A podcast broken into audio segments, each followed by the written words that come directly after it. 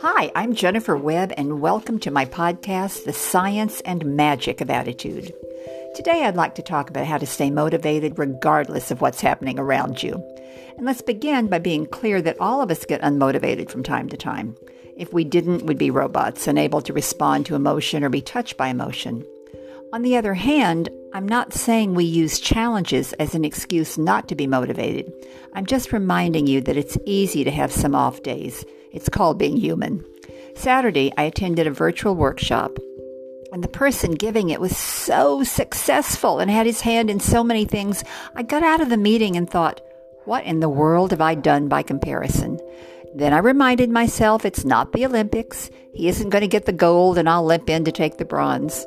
We have very different circumstances, talents, and opportunities. Be cautious you don't get caught up in comparing how you're feeling right now or doing or handling something with somebody else. You have absolutely no idea what's going on in their lives, only the appearance they're sharing with you, and that may be far from reality. So if someone seems to be more effective, you don't know what opportunities he had that you didn't, we can only compare ourselves to where we were emotionally, intellectually, and every other way last week at this time. That's how we can see we're growing. The most motivated and optimistic people can get down, and often it's for good reasons. Think about all we've got going on right now that we have to deal with and still function.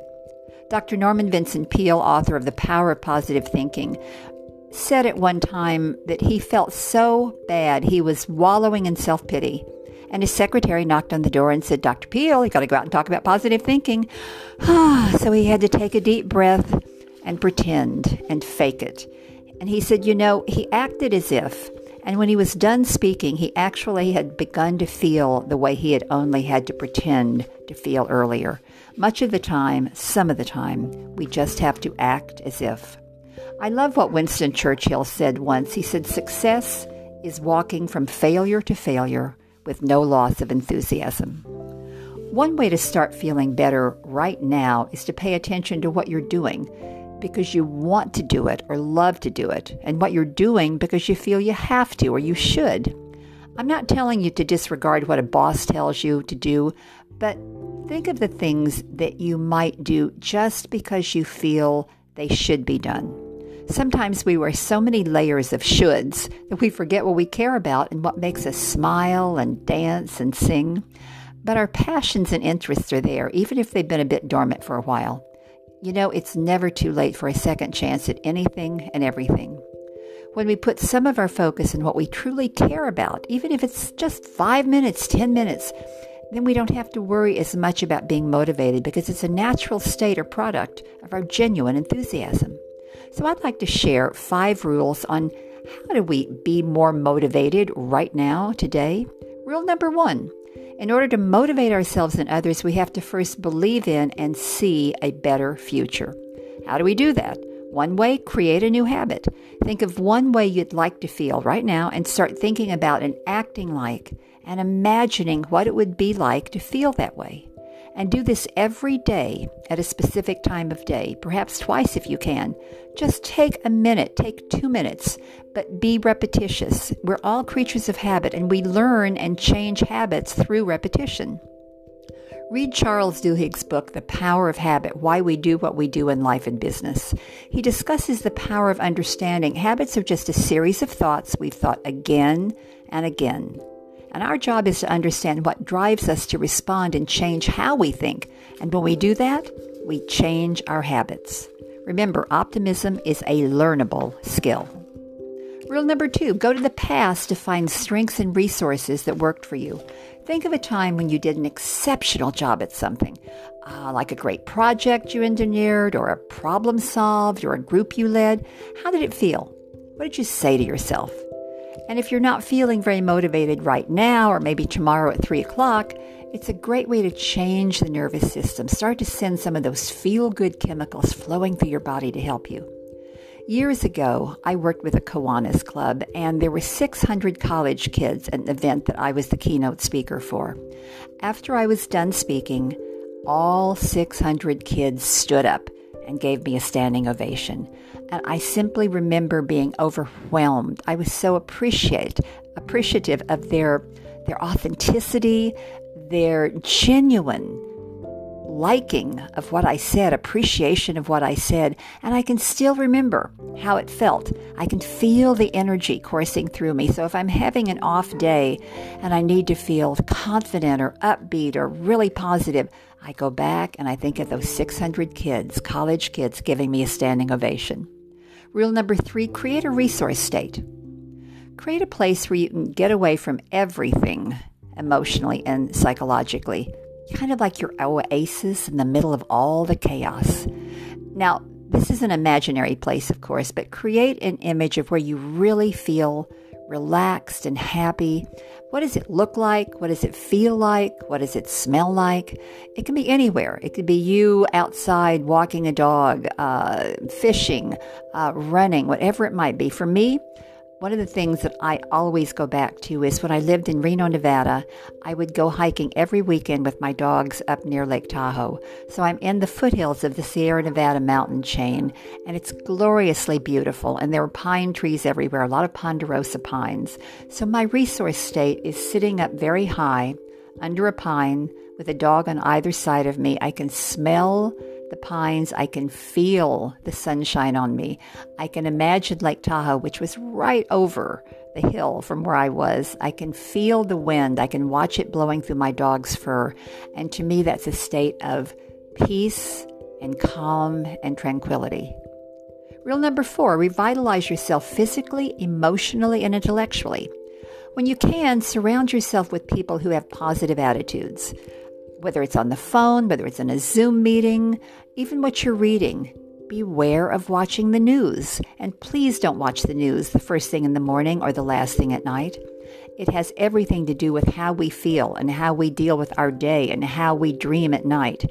I had a friend when I lived in Manhattan that I enjoyed a lot. However, it took me a while to realize every time we went out, we'd go out for dinner on a Saturday night, I would come back to my apartment and I would start to feel depressed.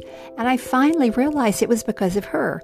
Everything about her was negative. She was a lovely woman, but she saw everything with a glass not just half full, but probably three quarters empty.